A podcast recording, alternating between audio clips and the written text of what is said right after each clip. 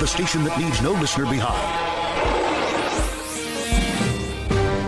This is an N B C News Radio special report, the Russian invasion of Ukraine. U S officials are warning that Russia could use chemical weapons in an attack on Ukraine. An official with the Biden administration told N B C News that the U S is concerned after Russia made a claim that Ukraine was planning a false flag chemical weapon attack. House Speaker Nancy Pelosi says Russian President Putin is assaulting democratic values. The assault that Putin has made on on. Um, Ukraine is an assault on democracy. During her weekly briefing, Nancy Pelosi said she talked by phone with Ukrainian President Zelensky for forty-five minutes. Vice President Harris is now in Poland. This comes after the White House said there was a temporary breakdown in communications between Poland and the U S concerning sending fighter jets to Ukraine. This has been an N B C News Radio special report. I'm Brian Shook. Medicare clarified. Hi, this is George Litchfield with Litchfield Insurance Associates. Well, it's getting close to that time of year again where you want to make sure you're getting the most out of your Medicare plan. There are exciting new plans for twenty twenty-two with United Healthcare, SCAN, and others. For your no-obligation review, people are calling nine five one, three one four, one nine four nine. If you're turning sixty-five, new to the area, or losing group coverage and have questions about Medicare, you are invited to our new offices and resource center at the Sundance Corporate Center, eight thirty-five Highland Springs Avenue, Suite three oh five in Beaumont. For your no-cost Medicare consultation, people are calling nine five one, three one four, one nine four nine to get their Medicare clarified. For several years, K C A A has been marketing the Youngevity brand of nutritional and personal care products. Our experience with Youngevity has been one hundred percent positive, so we are pleased to recommend them to you. Regarding nutritional supplements, we recommend Pollen Burst in the berry flavor and Tangy Tangerine two point oh in the tablet form. For regularity issues, we recommend three-day Cleanse, and for personal care, we recommend Morning Hydration Cream. You can shop online for Youngevity at w w w dot k c a a team dot com, or you can order by phone by calling eight hundred, nine eight two, three one nine seven and tell customer support that you are part of the K C A A team. Youngevity is an American company based in San Diego. Call Youngevity at eight hundred, nine eight two, three one nine seven and ask about monthly auto ship that allows you to buy Youngevity products at wholesale prices. That number again, eight hundred, nine eight two, three one nine seven. If you're ready for a Las Vegas vacation, here's an offer you can't refuse. The Vegas Travel Center is offering three days and two nights in Vegas free. Just call nine oh nine, four oh six, seven four zero zero. The offer includes accommodations with two free tickets to Great Las Vegas Entertainment with free meals. So if you're planning a trip to Vegas, you need to jump on this right now. Just call nine oh nine, four oh six, seven four zero zero. Obviously, an offer like this is not going to last. So call now, nine oh nine, four oh six, seven four zero zero for your three-day, two-night Vegas vacation. That number again, nine oh nine, four oh six, seven four zero zero. Call now. You may think every weather app is the same, until you see WeatherBug over-deliver on so many layers. With more free map layers than any other weather app, WeatherBug warns you the moment lightning strikes near you, prepares you for your commute with road conditions, routes, and even cameras. With everything from pollen and air quality to severe storm risks, radar, and satellite coverage, WeatherBug prepares you for the unpredictable.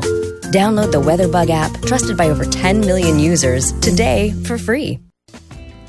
The staff and families at Yard House of Temecula takes this time out to recognize and salute the local men and women in uniform standing tall for our political and economic freedom around the world. Let's always remember them in our thoughts and prayers. Their efforts abroad and our support has kept America strong. This message, courtesy of your good friends at Yard House of Temecula at four oh seven seven oh Winchester Road in Temecula. They are always working to keep our community moving in a positive direction.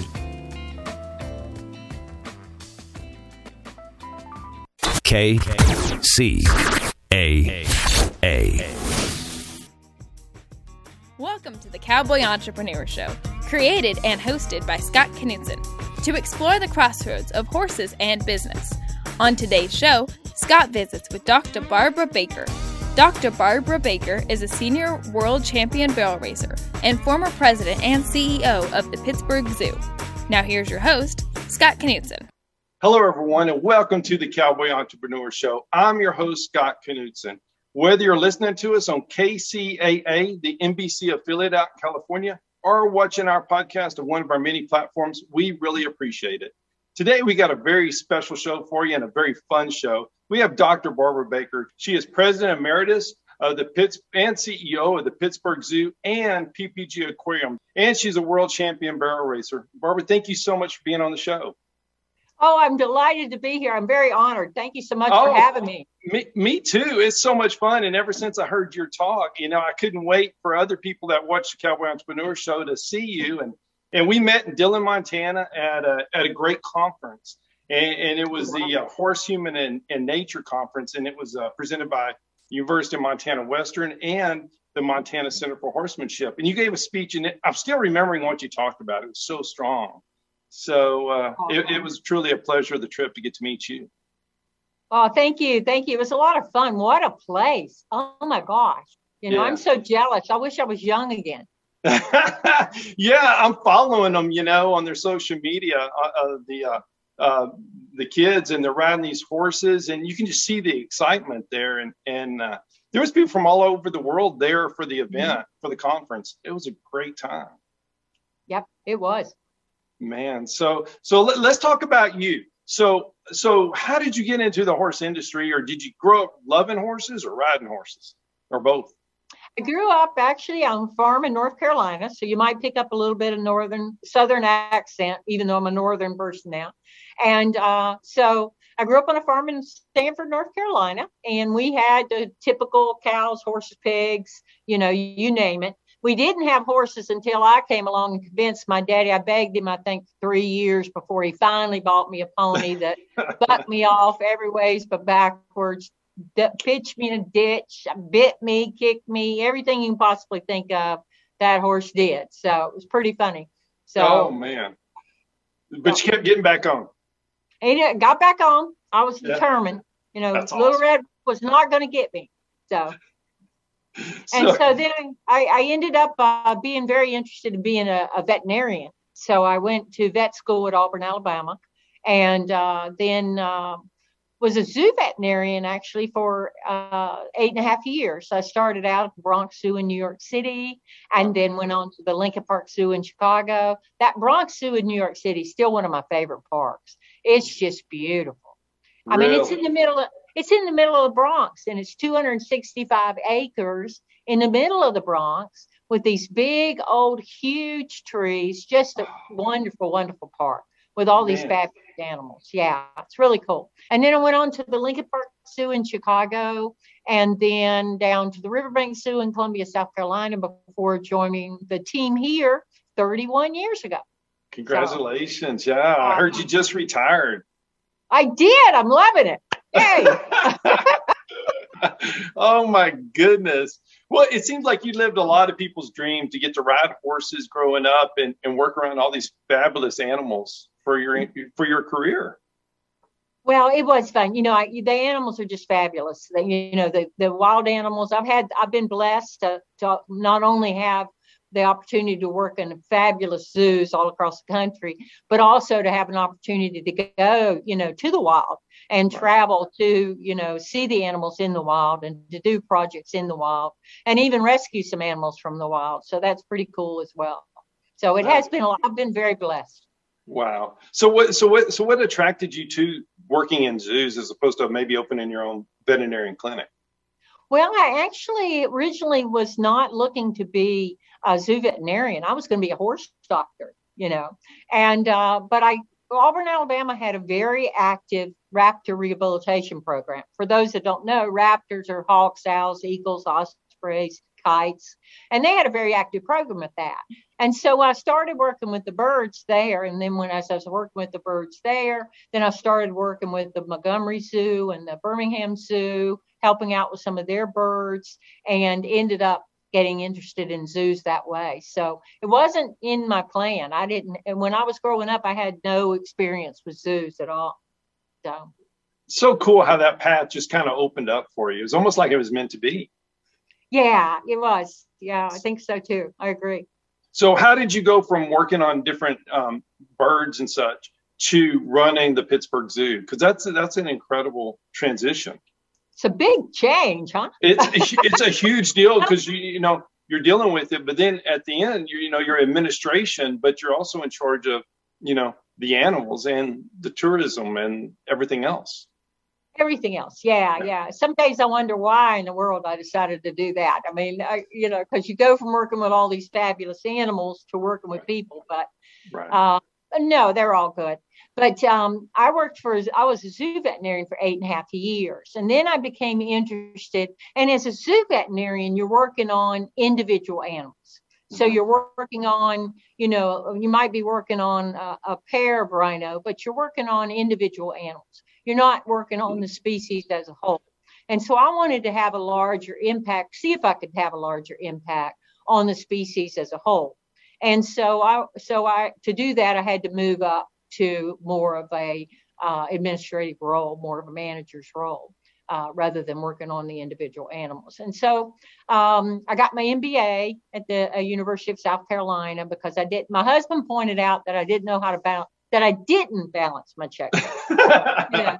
He pointed that out to me. Now I can balance my checkbook, but you know, in life you got to have priorities. You know, Absolutely. Ride the horse, balance your checkbook. You know, you go ride the right? So, Absolutely. You know, but he did point out me that I knew nothing about finance or any of that accounting or any of that kind of stuff. So I went and got my M B A, and then, uh, you know, started looking at various different zoos across the country where I thought I could help out and make it a better place. And Pittsburgh turned out to be a perfect fit for us. So after thirty-one years, I'm finally retiring. Oh, wow. uh, but uh, yeah, they had to kick me out. But because uh, I, I think I probably would have stayed, you know, at least five or six more years. But it's good. It's very good. Um, and it's a beautiful place. I'm, I've been very blessed and had a lot of fun there. Oh, that's so cool. That's such a great deal. And it's just um, a testament to your work for sure. But um, so so being the administrator, you know, the president and the C E O of the Pittsburgh Zoo, let's talk about that. Let's talk a little business. So how many animals or species were on, in the zoo? And when We actually, um, we you mentioned when you introduced me that it was Pittsburgh Zoo and P P G Aquarium.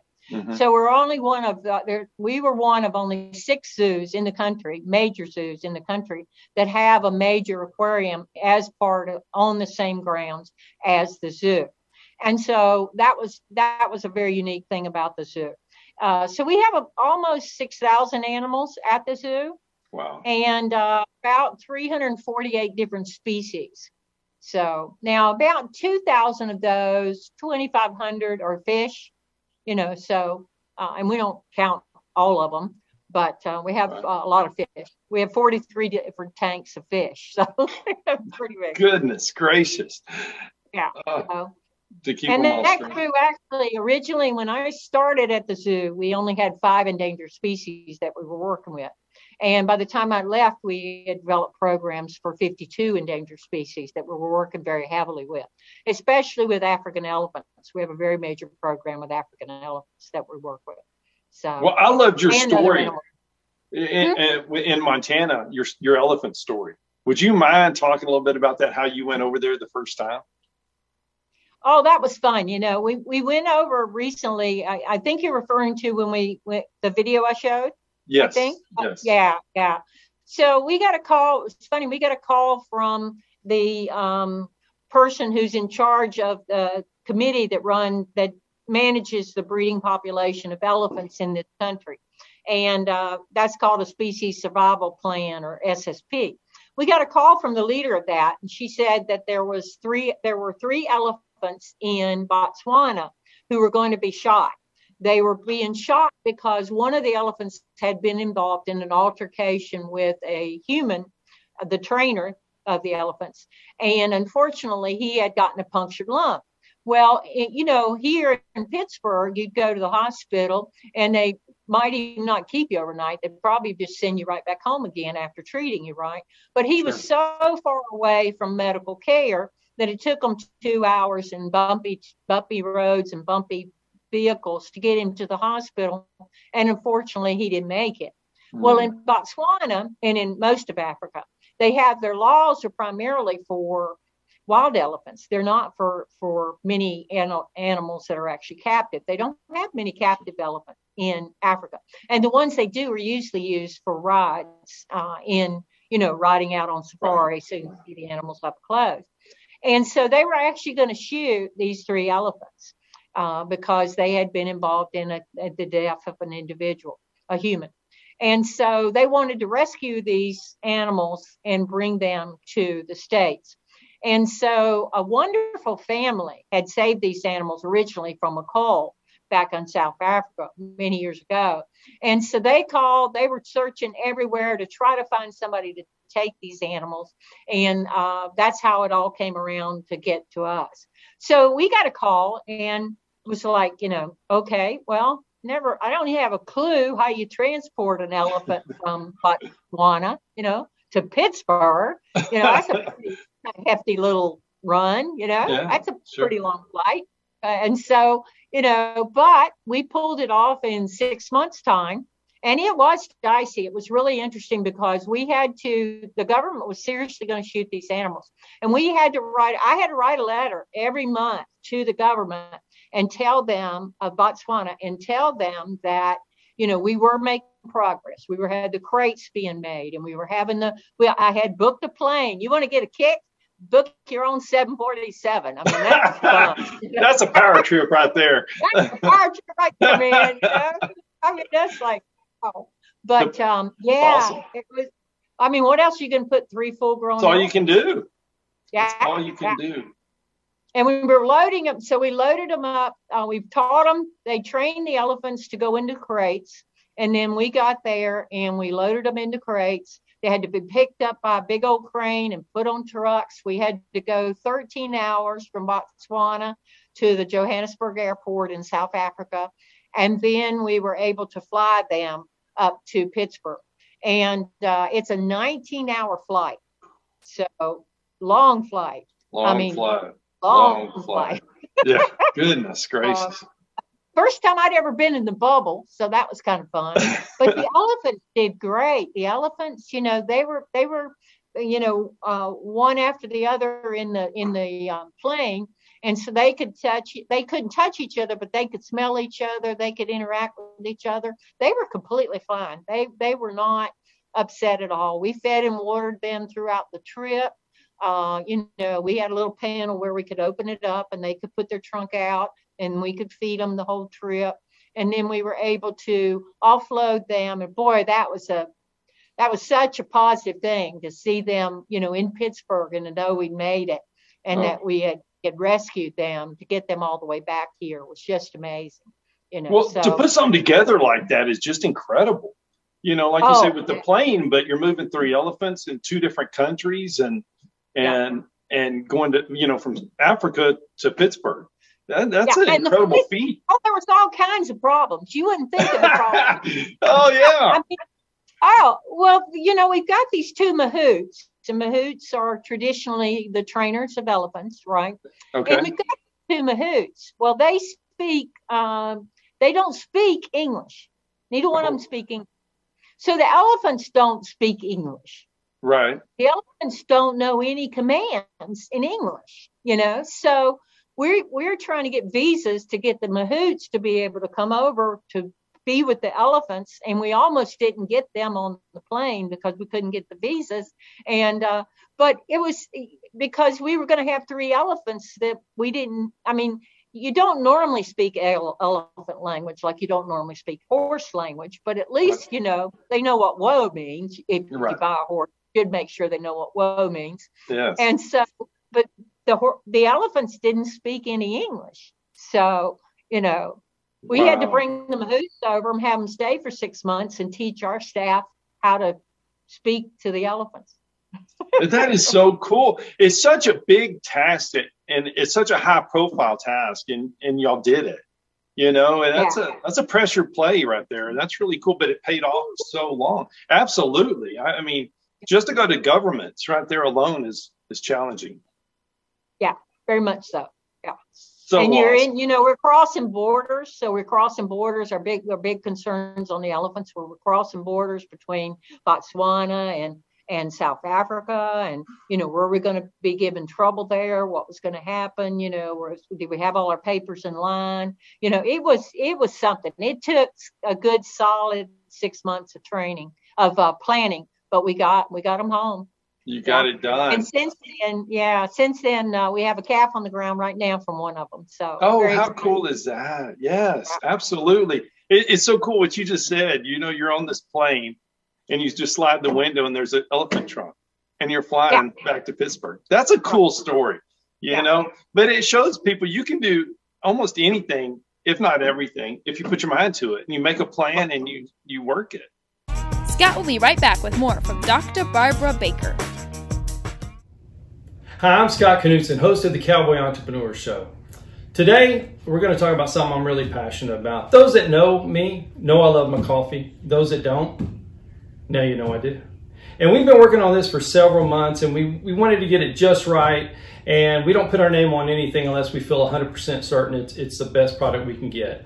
And uh, we, we've done it. I really believe we've done it. We've created a coffee line, thirteen great flavors. I'm going to show you three of them. We have K-Cups in all thirteen flavors. Here's a Jamaican Me Crazy. It's a, just a really great coffee. Everyone has great logos. It has a brand, the same brand that's on our horses, our trailers. You know that brand. We have Whole Bean. This is a great Honduran blend, and uh, it's a whole bean coffee. We have Whole Bean in all thirteen flavors. And then we have a ground coffee. Uh, this is a really great one. My wife and I really like this a lot. Loved it. So we named it after our daughter. Hayes Glenn. Everyone has the packaging and the logo of the show, our brand, and I hope you like it. I, I really believe you will, and we're going to have more flavors coming out soon. We're going to have the pumpkin spices, and then we're going to go to peppermint after that. And please send us your suggestions as well. You can find it at cowboy entrepreneur dot shop. Think coffee shop. cowboy entrepreneur dot shop. Thank you so much.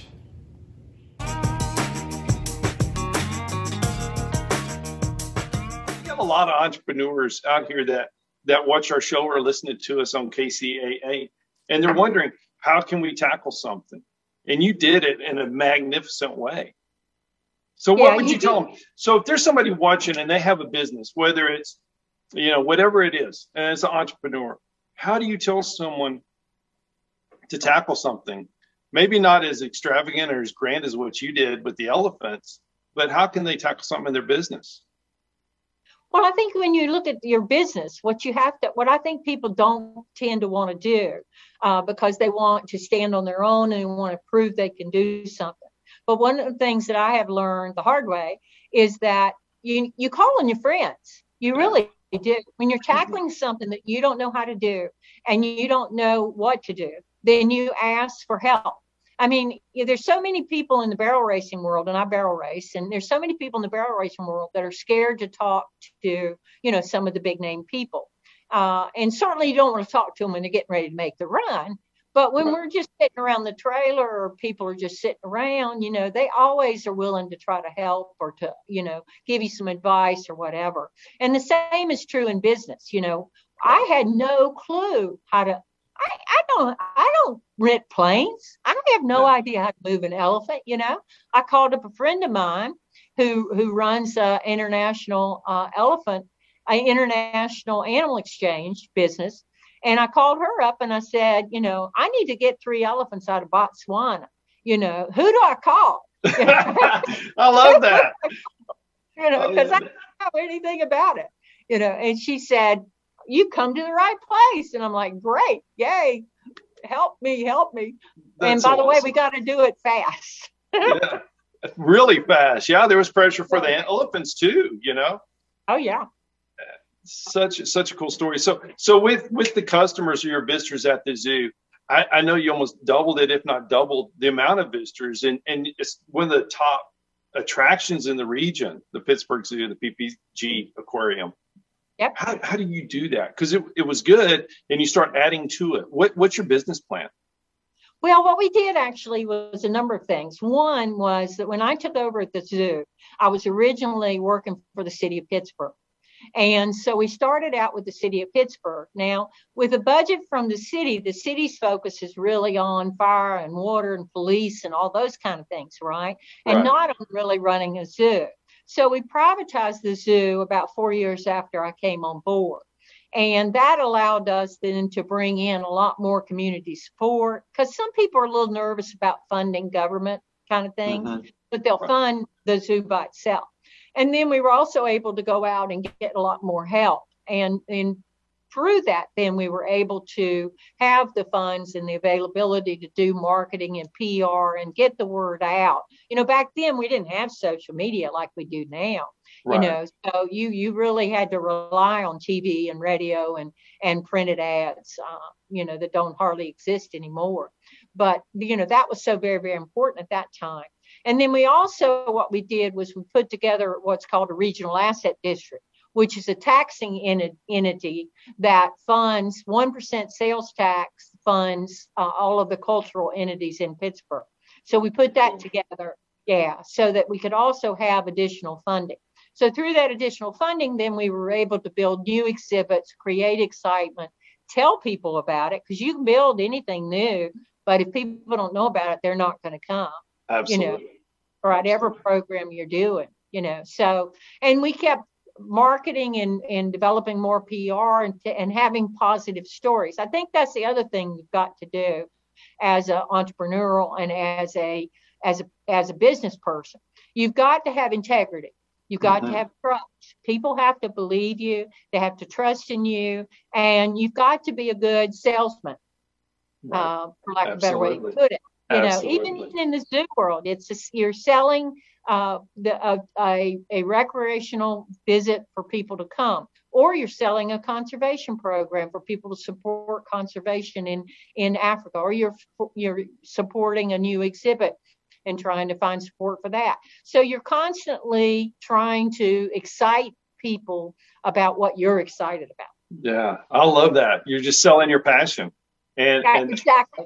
Yeah, I, I love that. So what was one of your favorite outreaches? Was it Christmas, or was it where the classrooms were able to adopt an animal, or um, what was something that was really just a fun, feel-good kind of deal? Well, one of the things we do at the zoo, which is, is kind of a fun, feel-good thing if you talk about it, is we have, uh, during the winter, because we do have a little bit of winter up here in Pittsburgh. Yeah, you do, you do. Just a little bit, just a little bit. Uh, you know, uh, we have penguin walks. So the birds, the penguins love coming out in the snow. They just love coming out in the snow, right? But they can only come out if it's forty degrees or below. And so we started in the winter months when it's forty degrees below, uh, we walked the penguins outside. So we'd walk them right out of their exhibit, right outside, right down the public pathway, and then walk them back up again. And people love it. They absolutely will come out. I mean, like they'll they'll be, you know, a thousand people out, and it'll be twenty degrees outside. And I'm looking at them going, I'm not going out there to see a penguin. But they come because it's just so cool to see them walking around. But know? See, I love that entrepreneurial mind you have, and and just, you know, finding a solution, you know, for during the winter, what are we going to do? And just let's have a penguin walk. I love the uniqueness of it. And the simplicity, but it's so powerful. It works. Well, what we what I tried to look at was, and we did this in a lot of exhibits we did too, is what if it if it excites the staff, if it excites us. And we had done the penguin walks before the visitors came on grounds, you know. And and one day we looked at each other and said, well, why don't we do them when the visitors are here? You know, and, you know, can we control it? Because the birds are like toddlers. They just go wherever they want to go. You know, they, they yeah. just go wherever they want. They waddle off, and you got to try to catch up with them. You yeah, know? Some of my buddies and are like because... that. And so you got to try to keep up with them. And so they just kind of wander off. And so we kind of looked at things that if it excited us and we thought it was cool, yeah. then people thought it was cool. You know, that's awesome. So, and so a lot of the things that we did, we incorporated that. There was a, um, you know, we had a we had a, a fence line between um, behind a bunch of bushes at our tiger exhibit, and one of our staff members would sneak back there and, and look at the tigers.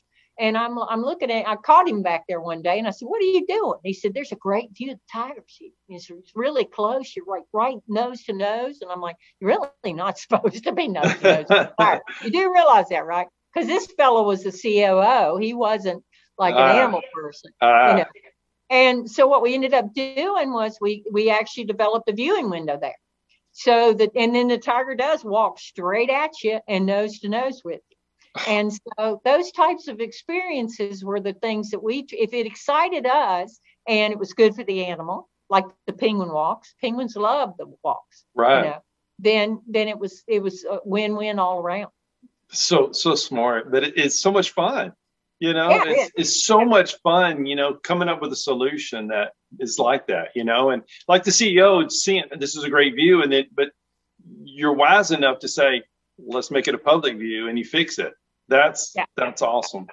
But, and that's yeah. a great lesson for any entrepreneur watching, you know, if you find something that works, don't be afraid to do it. Right. Yeah. If it excites you, then it's yeah. liable to also incite your market.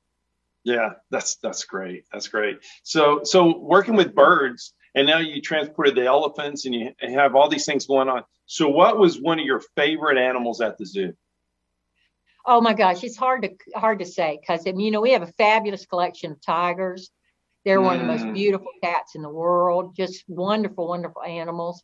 You know, we've got great rhinos uh, at our zoo. We we breed black rhinos, and awesome. So they are fabulous, fabulous animals. And uh, uh, scaredest I've ever been was in the wild. We we were in uh, Africa one time, and we were doing a re- uh, research project on, uh, and we were actually uh, collecting rhino semen.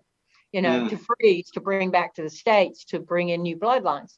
And so uh, we had tranquilized this one rhino. And normally when you reverse the tranquilization, the animal gets up kind of slow. Well, this rhino didn't get up kind of slow. Oh, no. He, you know, the needle was still in his ear and he's standing up, popping up and madder than a hornet because black rhinos are madder than hornet. They're oh. like Arabian horses, just hot, hot, hot.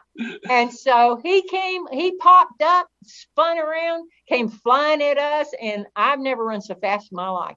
And there were three people in front of me and we were all hauling butt for the truck, you know, and just jumped over the side and, and dove in and landed in a big pile together. But, um, and he hit the side of the truck, but fortunately everything was okay. But oh my boy, goodness, they, they, they can run. You, they're like, they're like, they're really sort of, they're like Arabian horses, but they're more like quarter horses. They're sprinters. They can run really fast for a short period of time.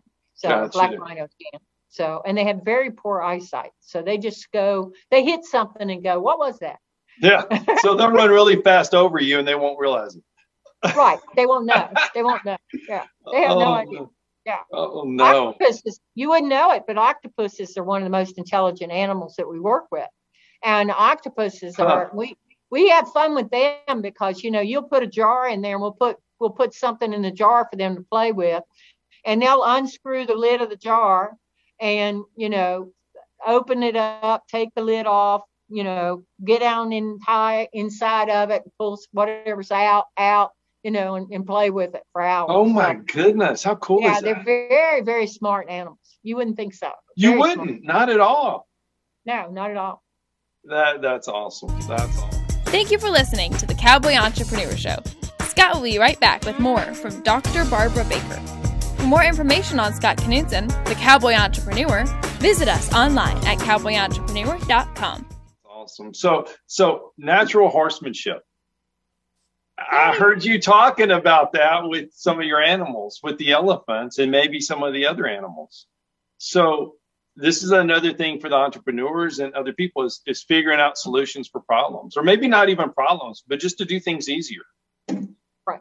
Would you talk yeah, a little yeah. bit about how you came up with that? Because that's brilliant. Absolutely brilliant.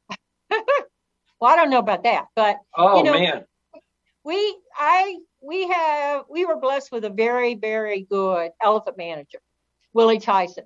And Willie's a good friend of mine. And he was teaching me about how he works with elephants. And he, I realized as, and about the same time, natural horsemanship was starting to become known in our industry. And we were starting to see more and more uh, horse people talking about natural horsemanship. So this was fifteen years ago, you know. And so we were really starting to see that. And I was paying attention to it because I liked it a lot and I liked the philosophies a lot. And so I was trying to figure out a way to encapsulate what Willie does, because Willie does natural horsemanship with his elephants. That's exactly what he does. He watches body language and he figures out what the animal's going to do with that body language. And then he uses that to try to figure out how to best manage the animals and how to take care of them and how to have them do what he wants them to do, right? Without, so building a relationship with the animals and learn and having the animals respect and trust you, you know. And when you have an animal that weighs anywhere from eighty-six hundred to, you know, eleven thousand pounds, you know, and, and is ten and a half feet tall, you know, you, you need to figure out ways to work with that animal. And right. certainly uh, being abusive to the animal is not the way to get it done. No, no, no. No, no. That's not going to work with an elephant. No, no way. No. So uh, we were looking at ways to to try to train the next generation of people to be elephant trainers and elephant handlers and to work with their animals. So I went all over. I literally went all over the country looking at different programs. I went to a John Lyons program, and his program was primarily based in the saddle. And I really needed a program that was based at liberty, you know. So uh, I went to, I talked to actually Monty Roberts. I talked to Monty Roberts, fabulous person. And, but he was in England at the time, so he couldn't help us out. And so, and he was going to be there for a while. And so he was, he was uh, very supportive, but, um, you know, he, he couldn't help. So then I, I came upon a Pat Pirelli program uh, and went to it in, down in Florida. And uh, there we were, now we were working at Liberty, you know, we're working with a lot of times without the halter even. And we were trying to get the horse to do things that we wanted to do. Uh, and that seemed to have a lot more application to it. So then, uh, of course, then I had to figure out, well, how do we apply it to the zoo? So I found this wonderful trainer, Jesse Peters, who's over in Greenville, Ohio. And Jesse, by far, is the best adult educator, educator I've ever met in my life. I mean, Jesse wow. just fabulous. He looks wow. just like Woody from Toy Story. I mean, he's like six, se- I'm serious, he's six feet, seven inches tall. Then he has a hat on, you know, so he's huge, you know, I'm this little dinky thing. And then he, you know, and then he, and he dresses like he just, the cowboy, he looks so much like Woody. It's hilarious. That's but awesome. He's great. He's awesome. He's so good with, with adults. And uh, he's now working with Pat, with um, Linda Pirelli with uh, her program. Uh, and so, but um, Jesse came over and we talked for a while and we looked at how we could apply. And Jesse's first comment was, you know, I don't know anything about elephants. I don't want to be an elephant trainer, you know. And I'm like, well, that's good because we don't want you to be. We got that. That we got that, Barb. Yeah. We want to figure out how to train the next generation. And so it was really fun. So he said, well, I'll I'll show you my program. We'll go through it. We'll take some classes. So we first started out with the elephant keepers. And we ran them through a program where we had morning classes um, where we would sit down in a classroom at the zoo and have a morning class. And then in the afternoon, we'd take them to the barn and work with the horses. And it was pretty funny. I tell you, I've got some great pictures because, you know, ninety-nine percent of the people at the zoo had never worked with a horse before, you know, never worked with a horse and certainly not, you know, worked with one they never met before. You know, but we would take them to the barn and we'd put them in a stall with a horse and we and we'd explain how you put the halter on and they'd be like, oh, no, no, no, you know, that thing's on. Isn't that funny? You know, isn't that you know? funny? There are people who work with elephants, you know, and they're like, oh, I don't want to go in that stall, you know. So, but um, yeah, we had a fabulous time, and so so we we trained. We started out with the elephant keepers, and then I thought, you know, this has a lot of application for how we treat all of our animals, mm-hmm. you know, because all of our animals basically are at liberty, right? We don't have a halter or a lead rope on any of our animals. And so I started expanding it to the rhino keepers, to the hoofstock keepers, the zebras, the, you know, the, the impalas, gazelles, all those kind of things.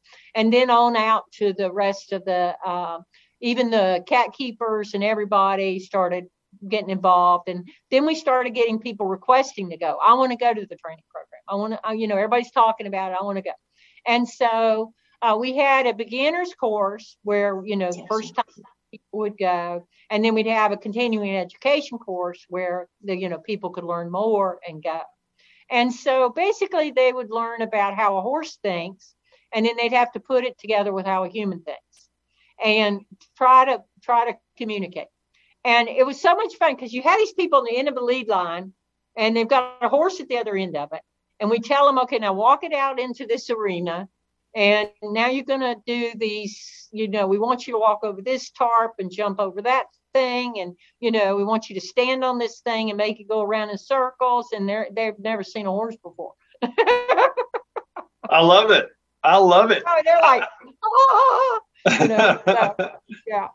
Which is funny because, you know, you're you're dealing with people that, you know, work with tigers and lions. Yeah, that's what's so funny about it. You know, they're used to these exotic animals and a horse.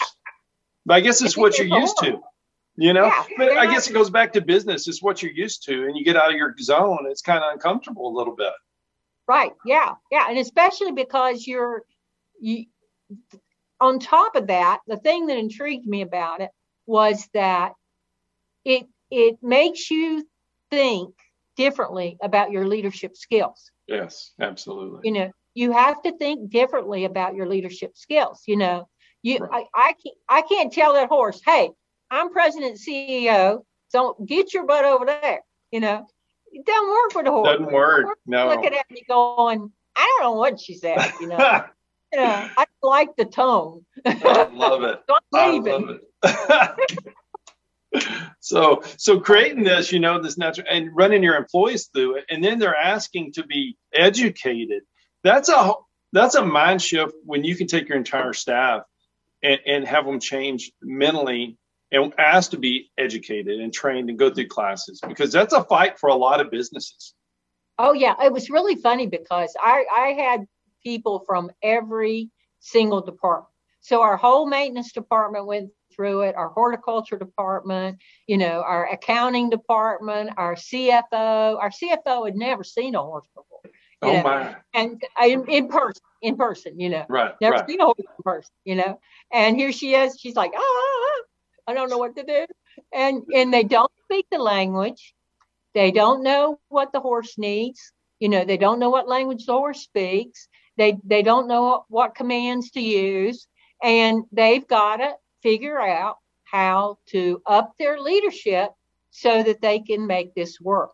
And so it, it was very, very good from a standpoint of it's very hard to find adult education programs right. that A, are interesting, where you're not just sitting in a classroom for eight hours, you know, filling out sheets and workbooks on the wall and that sort of stuff, you know, and where you're challenged, you know, Absolutely. You're literally challenged. And yeah. so when you take people that are in accounting, or in, you know, marketing or P R or, you know, horticulture or grounds or whatever, and or even aquarium, you know, and you put them with a horse and say, now you got to make, you got to, you, you need to be the leader.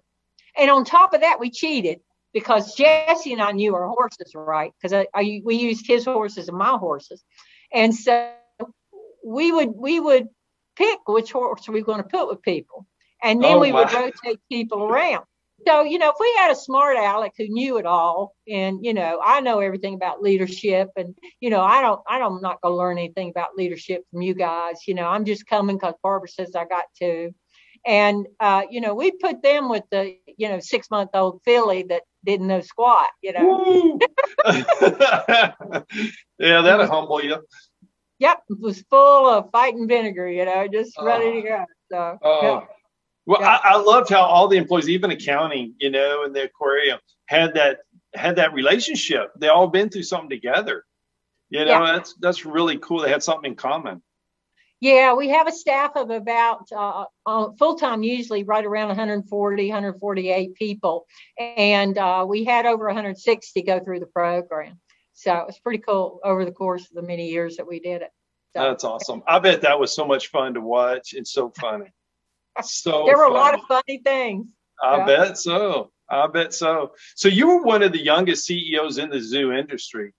And so, so what's some advice for somebody that's young that's maybe starting their own business or maybe they're becoming a C E O of a business? How, how did you do that? and accept that challenge and then lift your zoo to the top?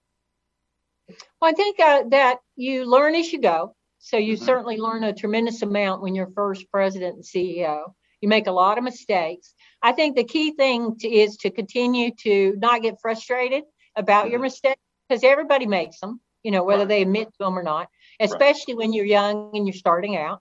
Um, I think it's key. I, I think it's key to uh, almost uh, from a perspective of the natural horsemanship, um, not not be, uh, for lack of a better term, uh, on a power trip, but yeah. rather be uh, someone who has a job to do and wants to get that job done in the best way they can. And so we always told our employees to park their egos at the door, you know, uh, and and the drama, because I didn't like drama. You no, know, park, no. the, park the drama and the ego at the door, and we got a job and want to get it done, you know, and so let's figure out how we can get it done uh, and work together. I think that's key. And communicate, communicate, communicate. Right. I mean, that, that's so important. And and from the and it can, you cannot possibly communicate too much from the top. Right. I mean, you know, I could talk twenty-four hours a day, seven days a week, and still not communicate enough uh, to to to really reach every single person within the organization that that uh, wants to be reached. So it's a very challenging role. Yeah, it, it, it is. Yeah, but you're good at it. And plus, I think you being down there with your horses, training these guys on natural horsemanship, and you being around them and going on penguin walks and coming up with ideas, and the C E O's got an idea and you're there. I think you're so accessible. I, I think that's a part of it. I think that's huge. I think that that you can't, it's very, very easy, especially today, to get locked in your office or to get yeah. locked behind the computer and spend all day long on emails, you know, and not get outside. Yeah, not get out with your customers, not get out with your visitors, not get out with your staff. And that's really what a leader needs to do more than anything, you know, is to do that. Yeah. I so I would try to walk the zoo grounds in the morning before everything got crazy, you know, right. because before everything started to hit, because yeah. otherwise you get caught up with meetings and meetings and meetings and meetings. Makes sense. Yeah. Yeah, definitely. You got to get out there. It's your business. I, I love that. So, so, uh, so you're a world champion barrel racer. So we're going to talk horses and, and barrel races. That's, you know, I love it. I like business a lot. I love business, but I really have a passion for horses. So, um, world champion barrel racer. So how did you start barrel racing? So from the time your horse was training you when you were younger and, and you were getting back on, getting back on to becoming a world champion. Well, I always rode. I rode my entire life, but I just okay. trail. I, I did not barrel race. And then one of my daughters, we have seven kids. Awesome. Yeah, there you go. Communicate, communicate, communicate. Communicate, communicate, communicate. But uh, yeah, we have seven kids. And one of my daughters was interested in barrel racing. Uh, she had tried the showmanship and all that kind of stuff. And and then one day she, she went to uh, fun race and ran barrels, and it was over. You know, she's like, I ain't painting any more toenails anymore. I'm not watching any horses. I'm getting on my pony and running as fast as I can. Awesome. And so uh, awesome. we were we were into barrel racing. And so uh, we got lucky enough to hook up with a uh, world famous trainer, uh, Sue Bologna, who won the Fort Smith Futurity many years ago. And Sue lives right up the road from us. And so we started training there.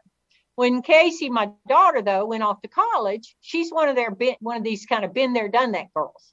So she's like, you know, uh, I said, well, you want me to keep your horse in shape? And, you know, I'll ride it. I'll ride him during the winter and then you can come home. No, Mom, I'm kind of done. I'm done with that. I'm like, oh, crap. OK, because now we have the living horse tra- trailer. You know, we got everything. And I'm like, OK, all right. So I took the horse up to Sue's, my trainer.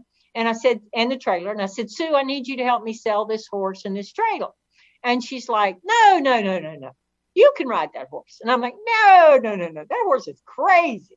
Had all kinds of alley issues. You know, like, no way. Uh-uh, uh-uh. uh-uh. But she was very persuasive. Yeah. And so she talked me into it. And so I've been running now since two thousand nine. and just for fun. I just have a good time. I've, I've just been really blessed with really good horses. So uh, the Lord's been very good to me in that department. I don't know why. Yeah, well, you got a lot of talent, too. To, um, oh, no. I just yeah. hang on to that horn. That horn is your friend. I hang on to that horn. Your best friend. Your best friend. So that's, so what's that on the wall back there with the bow? Oh, that actually is a cool thing. A friend of mine made that for me. It's a um, it's all made out of horseshoes. So it's a horseshoe uh, belt belt holder. So it's a it's a belt buckle holder. And so it's all horseshoes and horse nails, all welded together. And then those are some belt buckles I've won over the years. Congratulations. That is so cool. Yeah, I thought it was really, really neat because I couldn't find anything to go up the pipe. You see, we've got a wood burning stove and I couldn't find anything to go up there uh, to hold the belt buckles. So I thought that would be fun. So, yeah, it worked out pretty cool. Absolutely. You just went out and won some races and got you something on the wall. Got me something on the wall. so, so, so I guess you ride quarter horses. I do. Yeah. I actually ride a paint. So I've paint. had quarter horses. Right now I'm riding a paint. My, my world champion is a paint. Uh, and ironically, he's nineteen. He'll be twenty this year. So um, I'm looking for a new one now, but, um, and he's been great. Uh, he's been, uh, he was a, actually a horse I hauled many, many years for the little girl that owned him. And then when she went off to college, her dad called me and said, you know, you're the only person I'd want to have him. And so I rode him and uh, we, we've been very blessed. Uh, he just loves the pen at Worlds, N B H A Worlds. And so down in Perry, Georgia, it's a beautiful facility. And so we've been very blessed down there. That is so, so, so neat. So neat. So I, I love, I think we were talking and you're kind of telling me your turnout. So you run for a while, then you kick them out for a while and that'll be a horse. Yeah, I do. We, we uh, he, well, you know, it is winter in Pittsburgh. Yeah. And yeah. so uh, it's not so much fun to ride in winter in Pittsburgh, unless you have an indoor, and I don't. So, right. but I've always, what I've always tried to do with my horses is that our, our season kind of runs from March through Uh, Worlds. Our last race is Worlds, which is the last week of October, first week of November. And then I let them be horses. I kick them out on the pasture and I let them be horses until the first of March again, early March, according to weather around here, March, mid-March and uh, first of April. And then so they just, they get that whole time off. So I pull the shoes and, you know, uh, let them be horses. And oh. uh, that, that works out really well for them. And I think that's, that, that has Built, built into the longevity I've had with my horse because I got him when he was fourteen and uh, now he's nineteen going on twenty. And last year he ran faster at Worlds. He ran the fastest times we've ever run at Worlds. Oh so he goodness. ran two fifteen ohs. I'm like, what are you doing? Oh my goodness. You're old. You're old. Oh, come on. That's, that's, that's smoking it. Yeah. That so. is smoking it. Well, it has to be something to your ability for riding and, and that horse's mentality and heart. But also, I think laying them off that long and letting them be a horse and rest up, I think that has to have something to do with it. Well, I think the other thing that has a lot to do with it, too, is the horsemanship, the natural horsemanship, whatever, you know, clinician that you lose to learn that. But the natural horsemanship teaches you how to read and understand the horse that you have.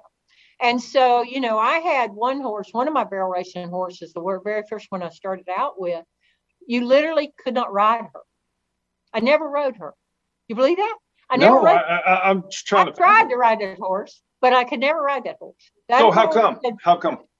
She had been blown up uh, as a maturity horse. Mm-hmm. Uh, nothing against maturities, but she had been blown up and she had been treated. She had not been treated like a horse. So for nine years, she was not put with another horse because she was too valuable a horse oh, to my. be with another horse for nine years, you know. And so I got her, and uh, Jesse helped me figure out that she was literally catatonic. Uh, she was she was just so locked down that you couldn't get in, get her to do anything. But if you got on her, she was just, you know, flat out, you know, go as fast as she possibly could. And she right. had no in between. I literally, Scott, tried for a year and a half to get that horse to trail ride. A year and a half to get that horse to trail ride. Wow. And never could. So, but barrel racing, she is great. She was like right. riding a horse. It was amazing. So, so what I would do is I would pony her to condition her, to get her in shape. And we'd pony for three to four, five miles when I was getting her in shape. And then uh, when I went to the barrel race, I would lunge her. And then I'd get on her, the horse before. The horse, when the horse in front of me went right down the alleyway, right, I would get on her. And then I would go down the alleyway, make my run, come back down and get off her again. You could not ride that horse. But in the arena, in the barrel pattern, that was her zone. That was her comfort zone. That was her job. She loved it. She yeah. absolutely loved running. And it was like riding a Porsche. It's the only horse I've ever barrel raced on. Most of the pictures you see with people on barrel race and they're grimacing because, you know, they're trying to hang on so bad. Yeah. She's the only one that I smiled going around the barrels because it was just so smooth. But see, but it was worth that effort, you know, and you figuring that out. You have to figure that out. Yeah, you have to. So like with my horse I'm running right now, he's a, I'm not okay. Are you okay, horse? Right? I'm not okay. I'm not okay. You know, so, right. you know, you have to have him away from the pen. You can't have him up at the arena. You've got to warm him up away from the pen as far away as you can get. And then you bring him up to the pen when it's time. So, you know, you, you I take him back to the stall. I let him rest for a minute. I rest for a minute, pray, have a little yeah, sleep. Absolutely. Don't fall off, don't fall down. Don't let me fall off, don't let me fall off. And so, because we've done both. And right. so, you know, and so, and then I get back on and we go make a run. And so it's just understanding what your horse needs to set him up to succeed. If right. you can figure out what your horse needs, what your horse's personality is, what he needs to be most comfortable to go in there and enjoy his job, you know, then it, you know, it can, it can work out very well for you. you I, I love that so much because it's showing patience and just watching your horse and letting your horse tell you what he wants or she wants to be a better horse. Mm-hmm. Yeah. And, and a lot of people, you know, and it's no disrespect, but they'll get on a horse, try it a few times, say it's not for me, you know, but you take that time and effort, you figure out the best pattern, the best way to work them. And, uh, it usually works out. Yeah. Yeah. Well, I just recently tried out a horse, a barrel horse, because like I said, my horse is twenty now, so right. he's not going to run forever. Right. And although right. I can't convince him of that, but you know, but, you know, he could slow down a little bit. I'd be fine in the three D. I don't have to be in one D. I'd be fine in the three D. But no, he won't be in one D. No. But anyway, um, but, you know, I just tried out a horse, and and the people said, you know, well, you know, uh, you know, where you want to set up barrels, blah, blah, blah. And I said, yeah, I've seen, I had watched videos of the horse run. I said, I've seen the barrels. I don't need to see the barrels. I said, I want to spend time with him in his stall. You know, I do want to ride him around a little bit, you know, but I just want to spend time with the horse. You know, I don't need to make a barrel run. Right. You know, I've Love seen that. him make a barrel. You know, I need to figure out what type of horse this is and whether he's going to, you know, enjoy being with me. I love that so much. So much. Yeah. So, so uh, I guess what, so besides horses, is there any exotic animals or is there any unique animals at your house, or have you already done that? Well, we've already done that. When the kids yeah. were growing up, you know, we had various different, uh, gosh, we've raised lion cubs here. We've raised clouded leopard cubs here. They're so cute. They're about this big, you know, just teeny little thing. So, so we've cute. raised, you know, we've had Uh, all kinds of uh, cats here that we've raised, and uh, you know, an anteater once, and uh, oh God, I don't know, a whole host of things. But uh, no, we actually uh, we have my husband trains protection dogs, so uh, we have Shih Tzu dogs, uh, protection dogs, German Shepherds. Wow, and then cool. uh, you know, and but you can train anyway. I've got a cat that uh, we call Trailer Kitty because she goes to my barrel races with me. She rides in the front seat on console. Oh my! Free. And and she and I trained her. People say, well, you can't train a cat.